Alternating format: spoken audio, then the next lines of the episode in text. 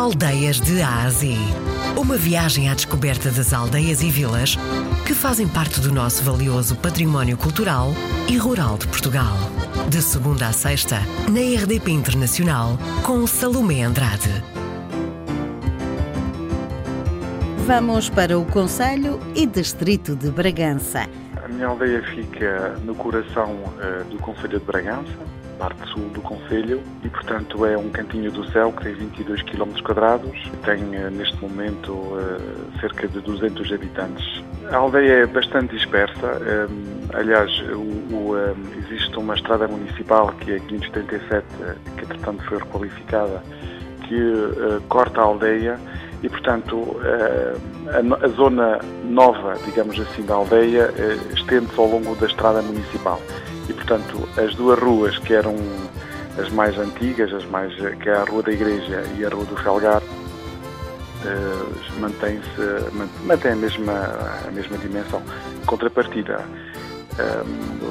a aldeia, se calhar, consegue ter quase 1,5 km de extensão de casas. Antes de chegar à aldeia propriamente dita, contorna um monte, que é o Castelo de Pinela, ou mais conhecido como Alfenim, que claramente nos diz que estamos a chegar a um sítio que para mim é muito mágico. E, portanto, contornando o monte do castelo, entramos na aldeia e, portanto, a partir daí começamos a ver muito castanheiro do lado direito, algumas casas, hortas.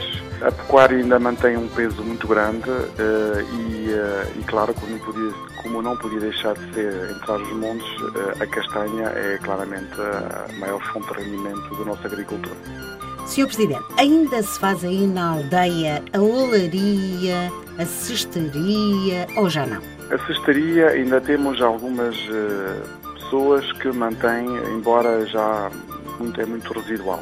A olaria, aliás, a freguesia de Pinela sempre foi conhecida por ser um centro oleiro do distrito.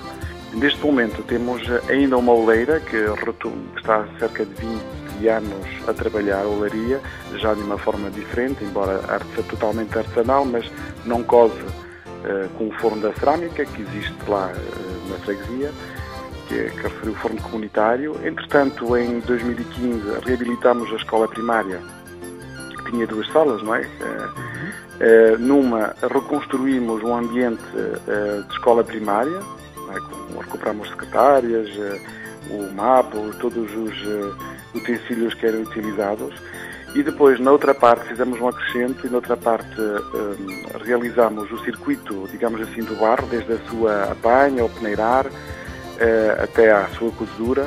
E temos depois também o castelo, que neste momento dispõe de um miradouro também, atinge quase 1.000 metros lá no piquinho, lá no alto, 980 metros, e consegue ter sensivelmente um raio de visão de 100 km em seu redor. Ainda mantemos duas tradições ainda vivas, uma é a dos caretos, que surge no dia de Natal. E também temos outra tradição que já são poucas as aldeias do Concelho de Bragança que ainda mantém, que é o charolo do pão, que é um andor de pão que é arrematado precisamente no dia de Natal, durante a tarde.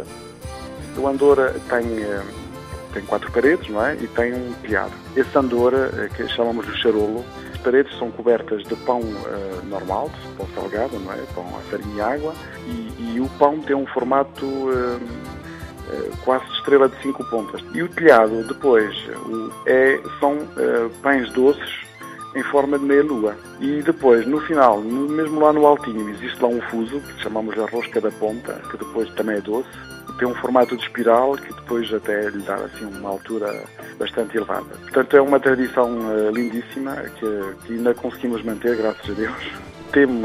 Atualmente, graças também ao empenho de alguns músicos resistentes, a nossa banda filarmónica de Pinela, que já tem mais de 100 anos, e neste momento a banda conta entre 25 e 30 elementos. Temos o centro social e paroquial, mas também presta aqui algumas refeições e, portanto, a boa feijoada é uma vez por semana e, por vezes, o cabritinho assado, aposta, nem tanto, uma feijoada de javali. A que é que cheira a sua aldeia? Cheira-me a esperança.